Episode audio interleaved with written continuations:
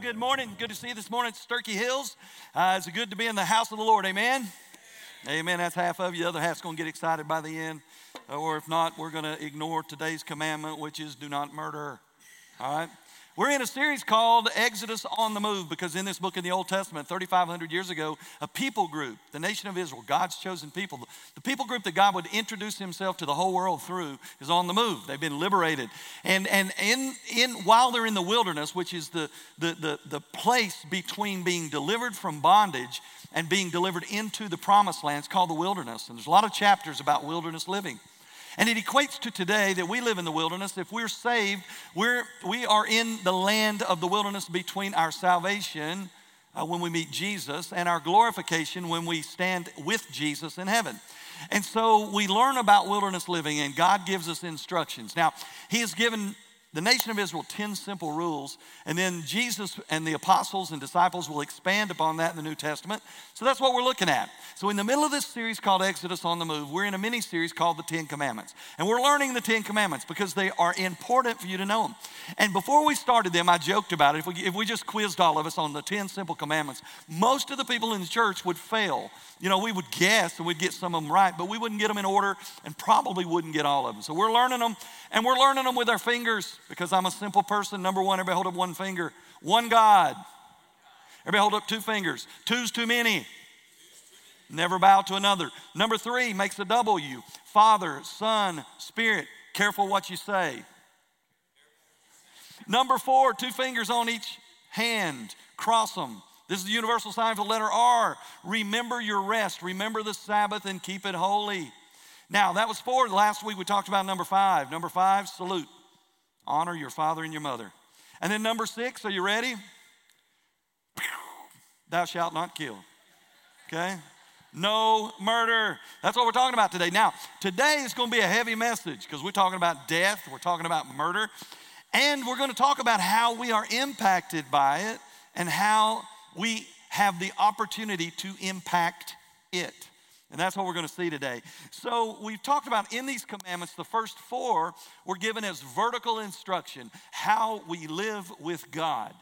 And then the latter six are given of how we deal with each other. And he started with the family. And today, right out of honor your father and your mother, he's going to dive into thou shalt not commit murder. So the title of the message today on the back of your worship guide is commandment number six no murder. That's what we're going to look at. Now, just like the other five commandments, if you've been here, you realize now that they're deep and rich and full because they came from God. And an eternal God. And so there are more to them than what we read on the surface. And even though we may memorize them, it, it, it pays uh, dividends in our Christian walk to understand the richness of them and, and how we walk in them and, and what they look like in their fullness according to the New Testament as they are amplified and expanded. So, number one on the back of your life guide is this God's perspective of, uh, of murder, God's perspective of murder. And we begin with the, today's focal passage, which is a really easy one Exodus 20, verse 13, you shall not murder. Now, if I ask you, hey, what's the shortest verse in the Bible? Most of you would know, oh, it's Jesus wept. I learned it before I learned John 3:16. In fact, that's the only two I know. Okay, that's the way a lot of people are. They know Jesus wept. They've got one in the chamber, right? Well, if you look in the original language, today we're going to see the, the, the, shortest verse, if you're looking in the original language, just like Jesus wept. You see, in the Hebrew, the, the words, the Hebrew words for thou shalt not murder is this, lo ratzak, which means this, no murder. That's it. Okay, just no murder. God said, I'm gonna be real clear. I don't want you to have any murder. No murder. Everybody say, no murder. Now, on the surface, we're thinking, okay, I picked a good day, day to come to church because I hadn't murdered anyone, dodged a bullet, no pun intended. Okay, not necessarily. Maybe, just maybe, we are a little more guilty of this than we thought. And so, by definition, the word murder means this, okay? It denotes the unlawful, premeditated, or immoral killing of another human being while also covering the unintentional causing of human death through carelessness or negligence. That's what murder means, okay? Now, of the 47 times that, that this expression shows up in the Old Testament, let me tell you what it never means. It never means killing in a war. It never means slaughtering animals.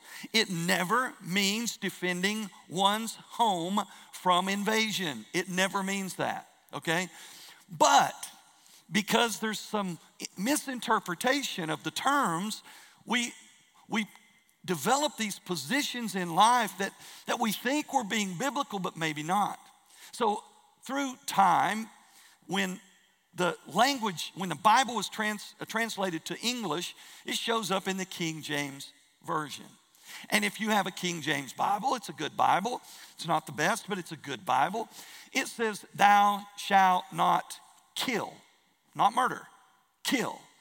And so if you don't understand the root meaning of lo ratzak, meaning murder, then you develop positions like, I'm not gonna serve the military because my faith says I can't kill somebody. Well, that's not a totally accurate position. Or there are organizations or agendas like PETA, which for the record does not mean people eating tasty animals, okay? they develop a position that says, oh, you kill animals, that makes you a murderer, okay? So we develop these positions about our life. Some people get to the place where they don't want to own a gun because they don't want to have to shoot somebody. And I don't want to have to shoot somebody either, but I own a gun, okay? So, how do we find the balance? How do we determine what God meant when He said these two simple words in Hebrew no murder? Well, we're going to look at that today because some people move into the New Testament and they select a verse to say, ah, no murder. Commandment number six is not applicable to the Christian community. Why? Because Jesus said in Matthew 5 39 that you should turn the other cheek. Okay? So if somebody murders somebody, then that means there's no capital punishment. Okay? That means if somebody rapes your daughter, then you should tell the rapist, I have another daughter. Would you be interested? Right? That's not what it means. That's lunacy. It's foolishness. Jesus never intended that, okay? But we develop these ideas and uh, uh, these confusing agendas and positions that we take in our life.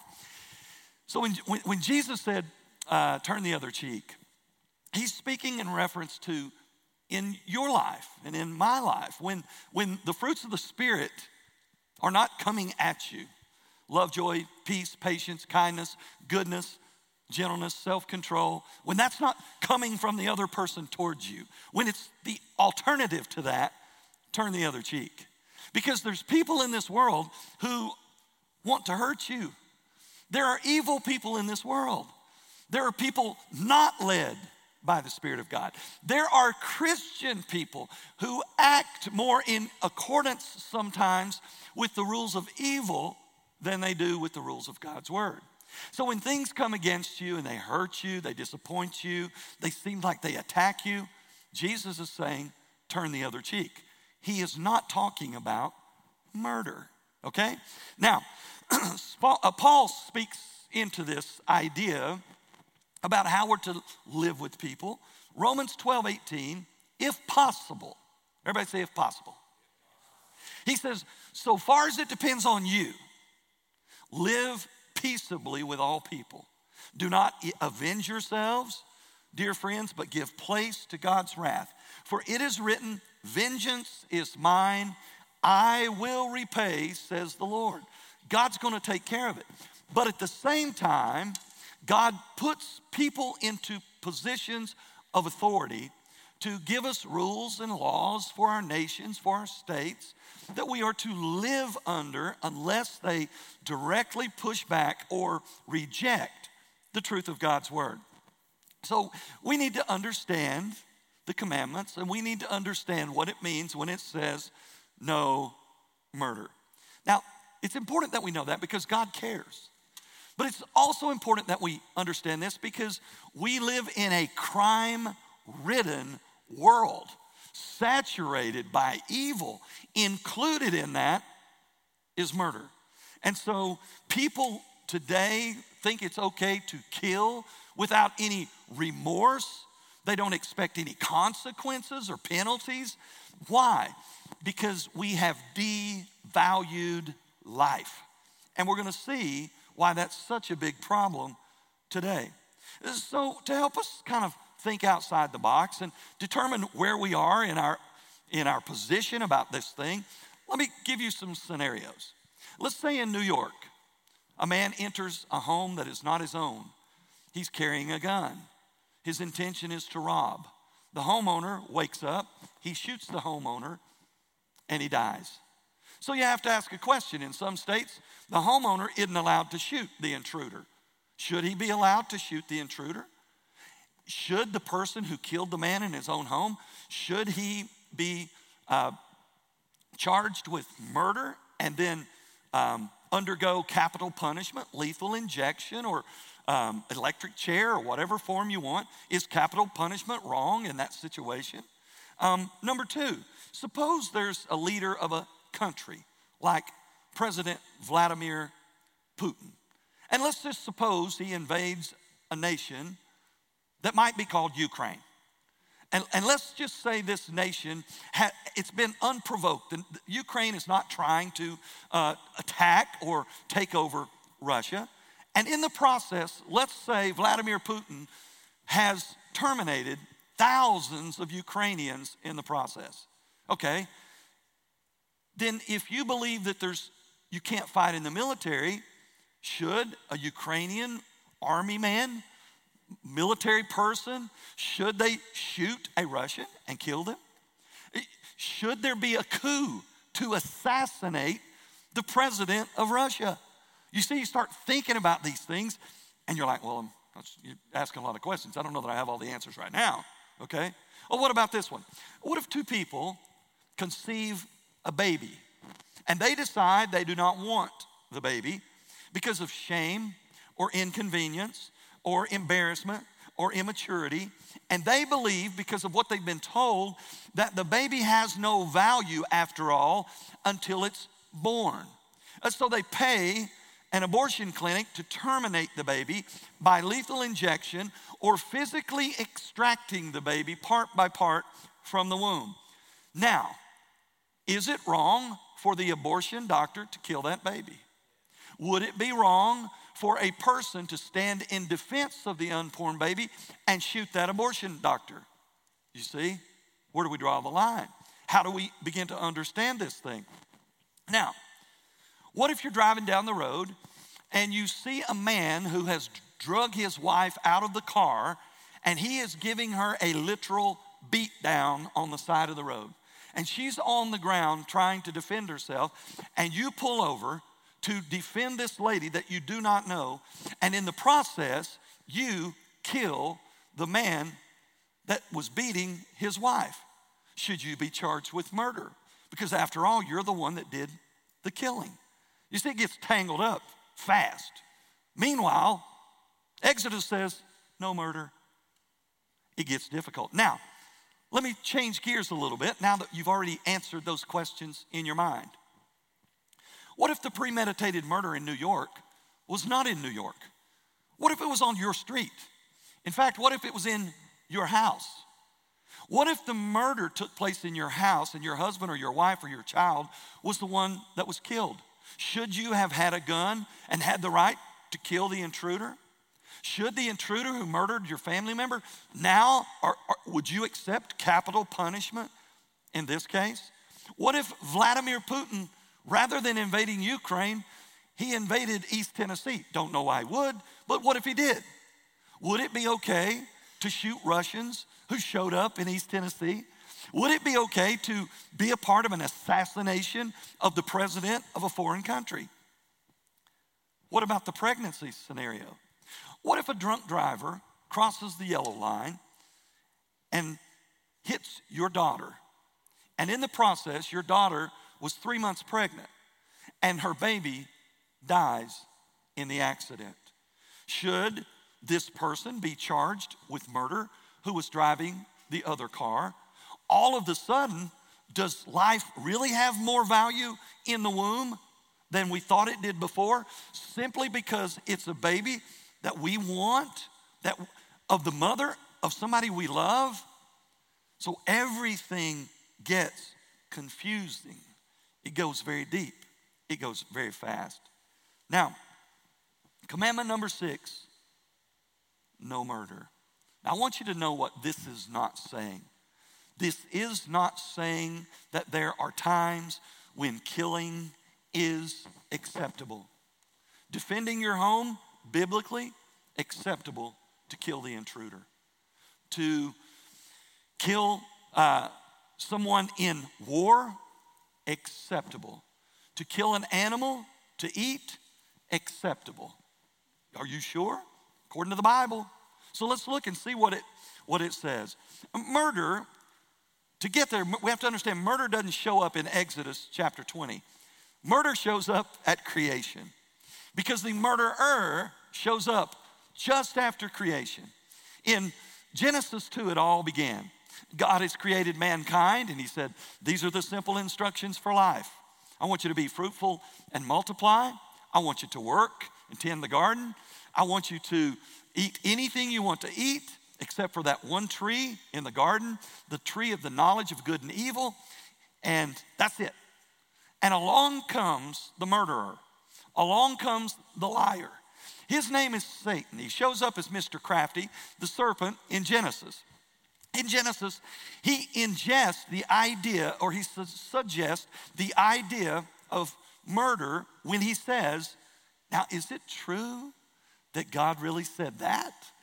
He says, Surely He won't do that to you. Uh, God is holding the better things back from you. Adam and Eve chose to believe the murderer and the liar, and death began. Satan was the first murderer. He began, he began the killing process in God's first people Adam and Eve. John 8 44, this is what Jesus says about Satan. He says, You people are from your father, the devil, and you want to do what your father desires. Talking about Satan, he says, He was a murderer from the beginning, and he does not uphold the truth because there is no truth in him. Whenever he lies, he speaks according to his own nature because he is a liar and the father of lies. Listen, everything that God is, Satan is the antithesis, the opposite.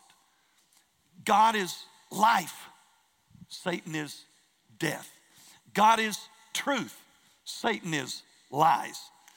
And so we begin to understand that murder comes is evil and it comes from the evil one. So, what happens after that? It doesn't end when Adam and Eve fall, it doesn't end at the first murder, it goes on. The door to death and murder was opened and it never closed. Genesis 4. Adam and Eve have had children. Their firstborn is a guy named Cain, another son named Abel. Cain and Abel take offerings to God. Abel's is the first of his flock. Cain just brought offering.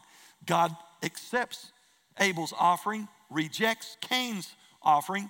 So Cain murdered his brother. You see, it's in their, it's in their gene pool. It's, it's, in, it's in their nature now to kill. So, does it stop? Genesis 6. But the Lord saw that the wickedness of humankind had become great on the earth. Every inclination of the thoughts of their minds was only evil all the time. God looks at his creation now, just six chapters into his word and the intentions of mankind were only evil all the time. What's his response? Are you ready? He killed them all, with the exception of those found on the ark of salvation. God killed everybody because of the evil condition of their heart. By Genesis 9, everything is dead except Noah, his family, and the animals that God had sent to the ark. Well, that doesn't sound like a very loving God now, does it? He killed everybody men, evil, women, evil, children of evil people. he killed them all. That's hard. That's really hard. But I, I want to be clear never try to package God in some little passive, mamby pamby, do nothing about evil God. Because while He is a loving God, He is a righteous God. While He is a giving God, He is a holy God. And so, in all of His goodness, He has to respond to evil. And so, while killing everybody but those on the boat, God never, God never deluded, God never um, diminished His goodness and His holiness and His righteousness. Why? Because He's the same God that we talked about in Commandment 1. He's God, He's a big God. He created everything, He sustains everything, He owns everything. He assigns a rule book to everything. And when everything rejects his leadership and his godness, at some point, God responds. And when God responds to evil, he strikes hard. So, God destroyed all of it because of evil. And now we live in an evil world. Now, watch this. What about murder? What about killing? What about exceptions to the rule no murder? Well, before we got the Ten Commandments, Noah received five commandments. Post flood, Noah is off the boat. God gives instructions in Genesis 9 6. This is what he says. Then God blessed Noah and his sons, and he said to them, Commandment number one, which is very similar to the instructions in the garden, he said, Be fruitful and multiply and fill the earth. Commandment number one, Noah and your family, have babies okay? That's a good one. Number two, every living creature of the earth and every bird of the sky will be terrified of you. Number two, enjoy dominion over everything other than mankind. Number three, I like this one. Verse three, you may eat any moving thing that lives. As I gave you the green plants I now give you everything. Commandment number three eat meat with your vegetables. Amen? I thought, man, I would have got a bigger amen. Okay? Let me rephrase it eat steak with your potato. Amen. All right.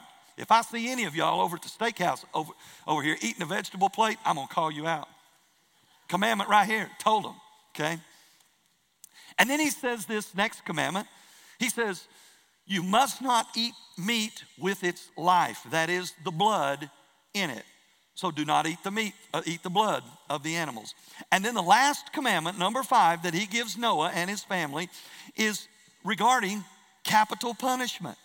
He says, Whoever sheds human blood, by other humans must his blood be shed. For in God's image, God has made humankind. And so they have these five simple commandments to live by. So, no murder in number six is, is a law giving, given against intentionally with premeditation, killing or murdering someone else, listen, with unjust cause. That's what he's talking about. You got it? Now, point number two on the back of your life guide is God's priority for mankind. Why is this such a big deal? How did this two words, no murder, how did this make the cut? Of all the instructions that God could give mankind, why does this one roll in just after the family at number six? Because human life is extremely valuable to God. Because in human life is found the intrinsic nature of God. It's in you. God has placed an image of Himself in you. And so, two reasons why this is such a big deal to God. Number one, life is a gift from God, given with His breath, and no one has the right to take away life for an unjust cause. Genesis 2 7 points to this. It says, Then the Lord God formed a man from the dust of the ground and breathed into his nostrils the breath of life, and man became a living being. Listen, you and I, as people, as human beings, are the only part of creation that contains the breath of God in our lungs. I want you to understand that. Your labradoodle breathes air, but it is not the breath of God, okay? Now, some of y'all just started hating the preacher right now. You don't know my Bobo, okay? I know enough about him to know he's a dog, she's a dog, okay? There's nothing, there's nothing else created. In, your dog is not created in the image of God. Your cat, I'm not going to tell you the image it's created, that's a whole different story. But you and I are created in the image of God. Now it's broken. You know, we can look at the we can look at our spouse and say, not a very good image right there. Or we can look in the mirror and say, extremely broken right there. But we're created with the breath of God. He placed life in us. He he took up a handful of dust that he created in Latin ex nihilo out of nothing at all, whispered into it, and created a man. Breathed life into his lungs, and it started mankind. Number two, mankind is created in the image and likeness of God, and nothing else is. The word there is demuth in the Hebrew. It means a pattern, or you were cut from a template. Did you know that? It's why there's nothing else out there that looks like you. There's nothing out there that looks like us. You can read some foolish idea about evolution, about how we came from some single cell amoeba in some primordial slime. We grew some feet, climbed up on the shore, grew some wings. Next thing you know, we're standing up eating bananas because we're a monkey. And today, here we are in a church wearing a sport coat. You may have come from a monkey, I did not. Okay? God is very clear about this. Human beings are the only one, demuth, cut from a template, okay, a pattern. And the pattern is Jesus, okay? And God's desire for you and for me, his ultimate goal is the same for every single one of us, and that is for us to conform to the image of Jesus Christ. It's good stuff. That's good stuff. Now, Genesis 1:27 tells us, so God created mankind in his own image in the image of God, He created them. Male and female, He created them. So murder stands against those two things. Murder usurps authority over the giver, sustainer, and taker of life. Murder, to take the life unjustly of another person, denies the value of man being created in God's image. Murder aligns our life with Satan the murderer rather than God the life giver. So God drives this point home and says, No murder, because I love people. I created them for myself. I created them so I could display my glory to. I created them so they could worship me in spirit and truth. I created them so I could be in relationship with them forever. No other part of the creation has that nature except us. So, murder is a big deal. Number three, God's perception of his mandate. Uh, what's God's perception of his mandate? So let's, we'll address this this way How big is murder in America? It's a good question. How big is murder in America? A murder takes the life of 181 people per day in America. 100 as an average.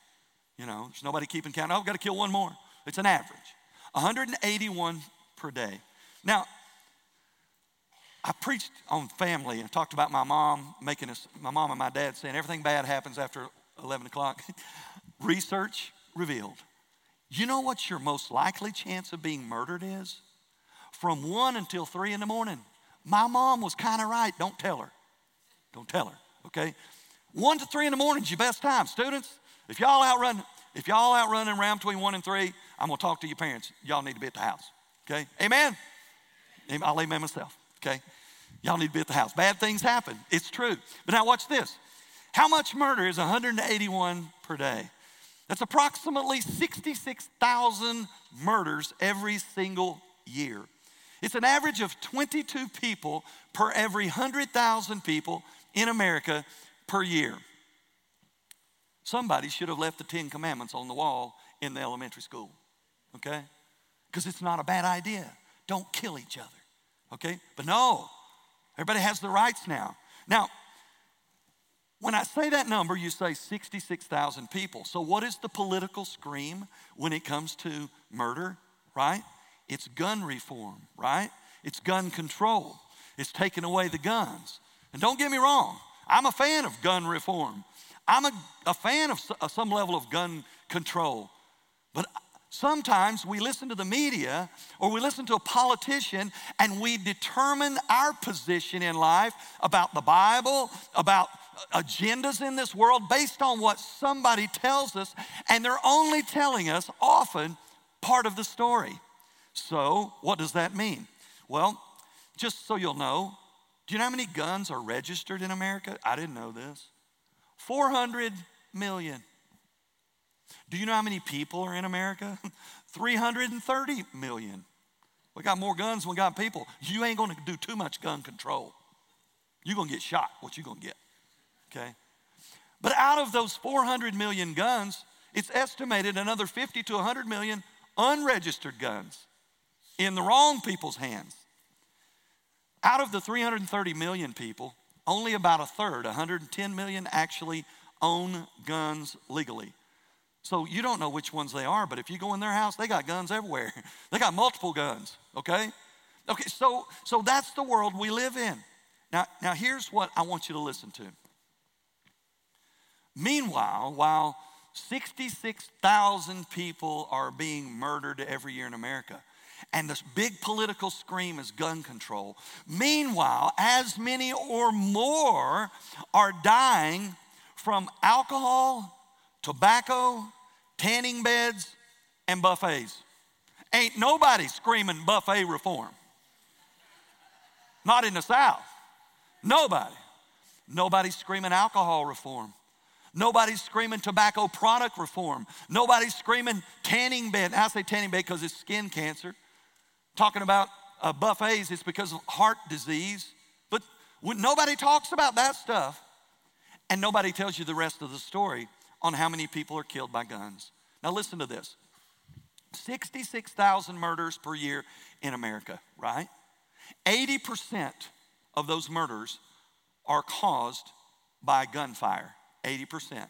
That means 52,800 people die by gunfire in America under the t- title of murder every year. But I want you to listen to this 72% of those 52,800 are not homicide, 72% of them are suicide, self murder, okay? That means every year out of 66,000 people, 14,784 approximately people are murdered by homicide by gunfire. Now, meanwhile, just to put it in perspective about the subject nobody else is talking about, meanwhile, 30,000 people died, excuse me, 39,000 people died in traffic accidents.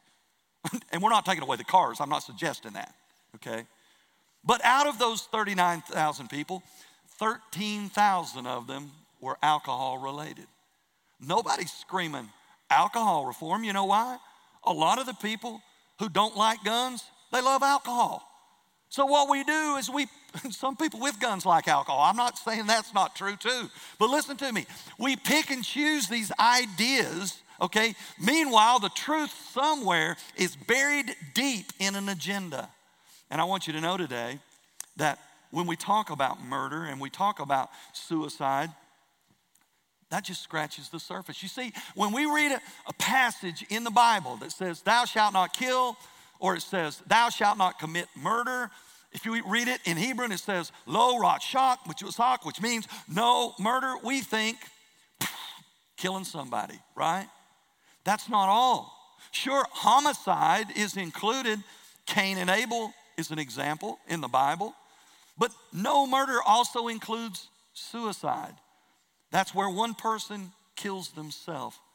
And it's sad, we live in a world if somebody is physically ill, maybe they're battling cancer heart disease, some infirmity or sickness, we have compassion on them.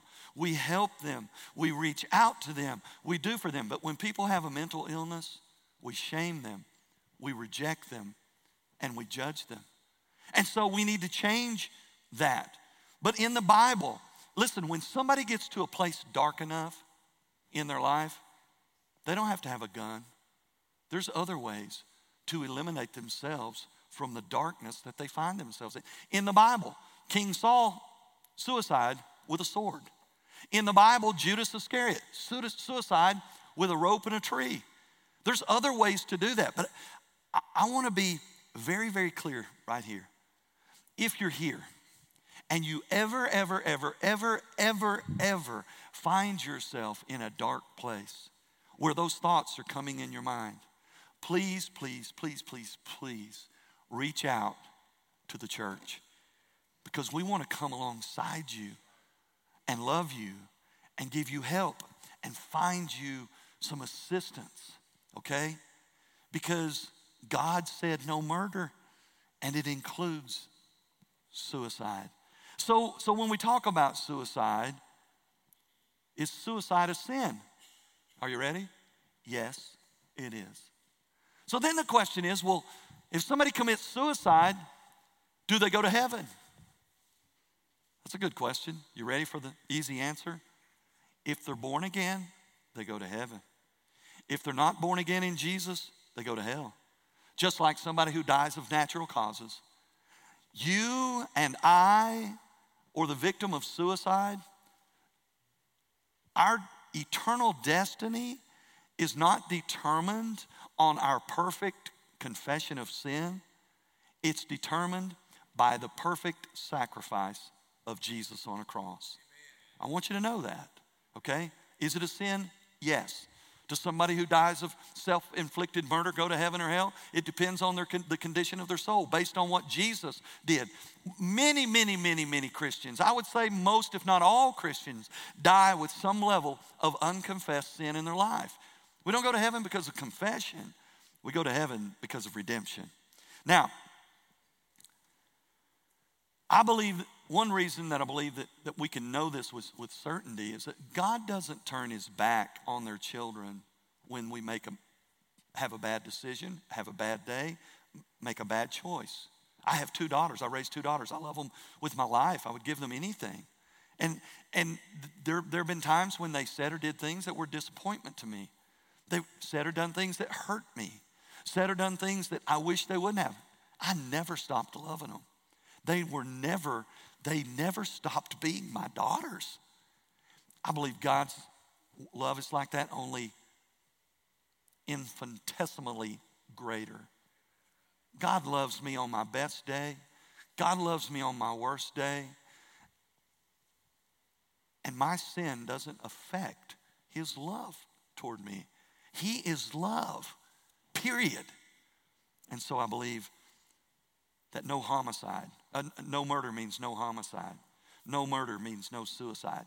What about this one? No murder also means no genocide. Genocide is the deliberate killing of a large group of people, especially those of a particular ethnic group or nation.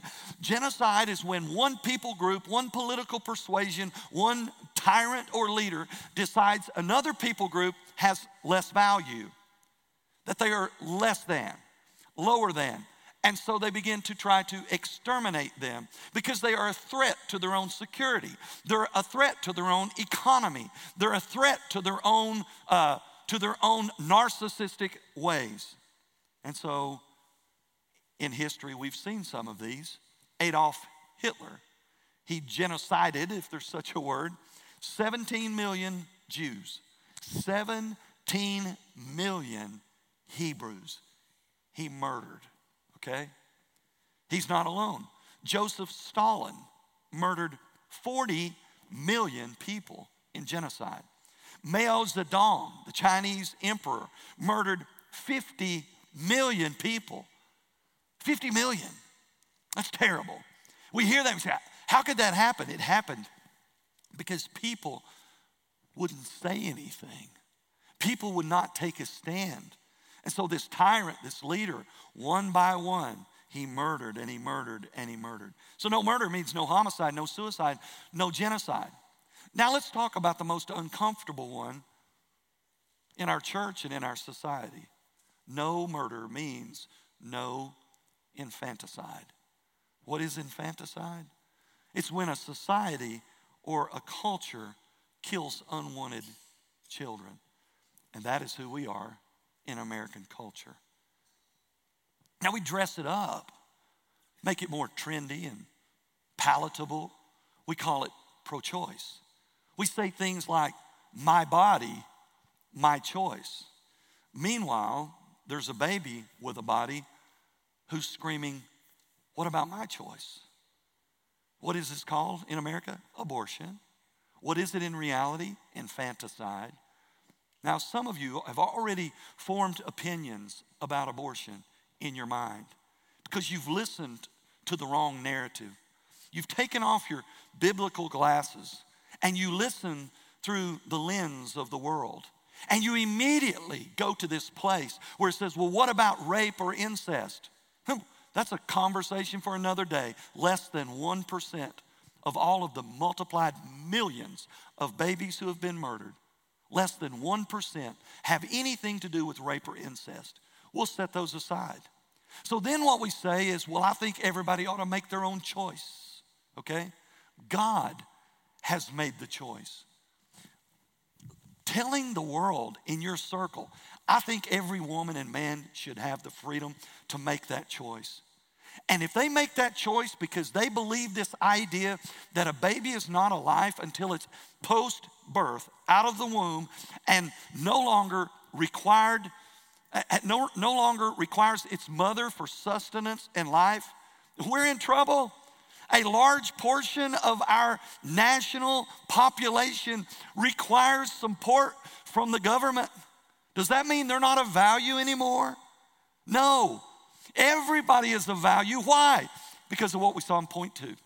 God gave life, and God created us in his image.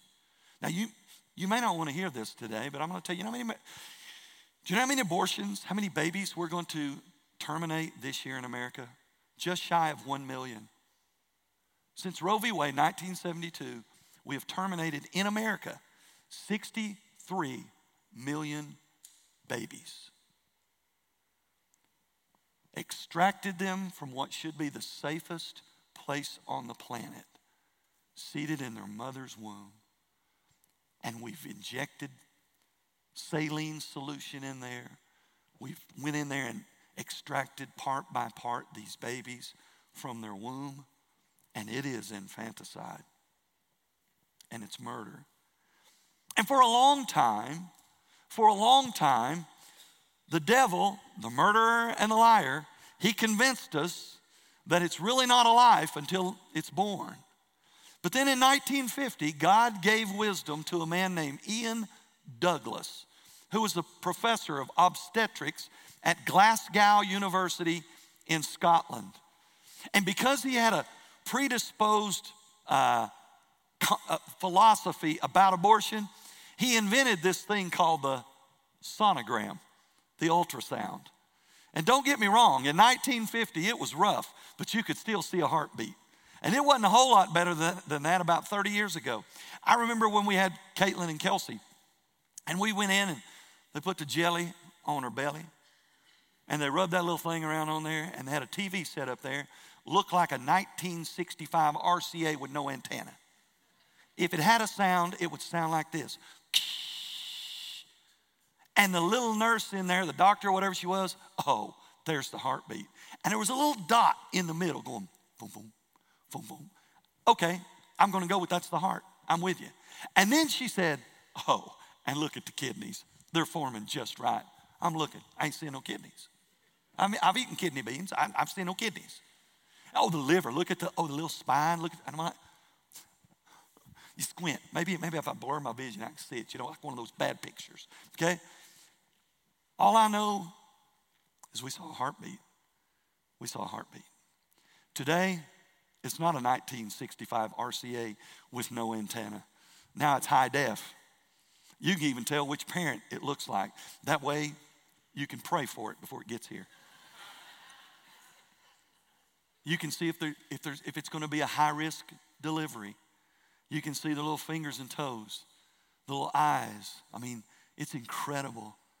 So, so early on, some bright mind who didn't really like the idea of a bunch of babies being born to people who wouldn't take good care of them. Okay, you can, it's good salesmanship. It's not really a baby, it's a, it's a fetus, okay? But now, listen to me. If you leave the church over it, find you a good one, okay?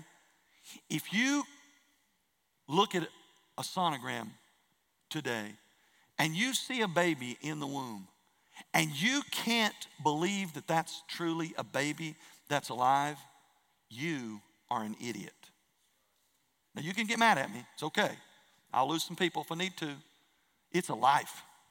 When they stick things in there to do tests or to extract material, the baby retracts. I mean, the, these babies are alive. And now with modern technology, they're born so early, they, for, forever ago, they wouldn't have lived.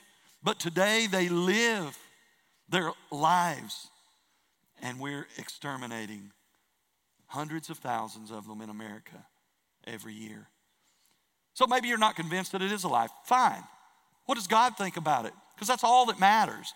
My opinion doesn't matter. Your gynecologist doesn't matter. Some baby doctor doesn't matter. All that matters is what God says. And we already know we're created in His image. We already know He gives us life, and nobody else unjustly should cause that harm. But listen what He says in Exodus 21, verse 22.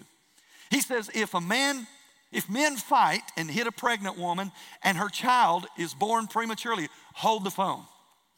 God said, when the child is born prematurely, not the fetus, not the tissue, when a child is born prematurely, but there's no serious injury, the one who hit her will surely be punished in accordance with what the woman's husband demands of him, and he will pay what the court decides. Verse 23. But if there is serious injury, then you will give a life for a life. Do you hear what God is calling that baby in the womb? A life. And if that life is injured or damaged or terminated, life for life. If there's serious injury, then you will give a life for life. What about Psalm 139, verse 13? Certainly, you made my mind and heart. You wove me together in my mother's womb. I will give you thanks because your deeds are awesome and amazing. You knew me thoroughly. My bones were not hidden from you when I was made in secret and sewn together in the depths of the earth. Your eyes saw me when I was inside the womb. All the days ordained for me were recorded in your scroll before one of them even came into existence. How difficult it is for me to fathom your thoughts about me, oh God. And he's talking about his pre birth existence. Jeremiah 1 5. God said, Before I formed you in the womb, I knew you. Before you were born, I sanctified you and I set you apart. We should all be ashamed. Ashamed that we don't do more to help the undefended, the innocent of the womb. Ashamed if we've been a part of an abortion. Ashamed if we elect politicians who support that heinous crime against God and that baby. Life begins at conception. You know, when Mary was pregnant with Jesus, she went to see her cousin Elizabeth, who was pregnant with John the Baptist. The scripture says while they were in the womb, Mary just showed up. John the Baptist in the womb knew that Jesus showed up in the womb. I'm talking about this is big. I mean, life in the womb is a special, special thing, and we need to treat it that way. And then we wonder why all hell is breaking loose in our society. We wonder why on Monday of this last week, somebody gets pulled over right down here below the church entrance by a police officer. And the guy pulls a gun out and started shooting at him, at the police officer. This is not LA. It's not Chicago. It's Dry Gap Pike. Ain't nobody getting shot on Dry Gap Pike. Yeah, they are. Because that's the world we live in. Because we have taken what God has selected and chosen and ordained to be special, and that is human life, and we've devalued it. We watch these video games and these movies with all of this bloodshed, and we get desensitized to it, and then we wonder why the world is falling apart at the seams. So, no murder means no homicide. No murder means no suicide. No murder means no genocide. No murder means no infanticide. That's all Old Testament. What happens in the New Testament? Jesus amplifies it. Scripture doubles down on it. Matthew 5, Jesus said, You have heard that it was said to the people long ago, You shall not murder, and anyone who murders will be subject to judgment. But I tell you that anyone who is angry with his brother or sister will be subject to judgment. Jesus said, Anger Anger leads to murder. If you're just angry in your heart, you've murdered in your heart. You say, well, I'm not convinced it means that. 1 John chapter 3, verse 15, everyone who hates his fellow Christian is a murderer. And you know that no murderer has eternal life residing in him. It's pretty serious stuff. So all of those sides, plus anger, plus murder, they all fit in the category or anger and hatred all fit in the category of murder. And so, so I want to leave you with something. How can we, how can we change things? How can we impact our world? I want to give you three, three ways, and we're done. Okay? We're great. Three, three ways. Number one, as you leave today, you can grab some of these baby bottles. They're out in the lobby as you leave on a table. You can grab one or you can grab 20. I just want you to fill them up. You can fill them up with pennies, quarters, you can roll up checks and put them in there. Roll up $100 bills, whatever you want to do, fill them up. Every penny of this of these offerings will go to Choices Resource Center and you will be a part of saving babies. There ain't no cooler battle to fight, man, to save a baby. Some of you old people, you can stand on your own, I ain't helping you. But a baby in the womb, un- defenseless, you can help with that. You can push back you can begin to have conversations about infanticide, about you really believe that life begins at conception, not at birth. So pick up some of these on the way out. Number two, there's a world out there who is literally dying forever for somebody to tell them about the finished work of Jesus on a cross for them. They're dying to hear it. And they're waiting for you to tell them. There's a celebrity. His name is Penn Jillette. Uh, you might have seen the show, uh, the magician show, Fool Me, or whatever it's called, Penn and Teller. They have a show in Las Vegas, and he's an outspoken atheist, okay? Rejects the notion of God. He tells the story, and if you watch the video, he's very serious about it. He said he's completed a show, and a guy came up to him, and he said, This guy was different. He looked me right in the eye, and he told me he said he was just kind and genuine.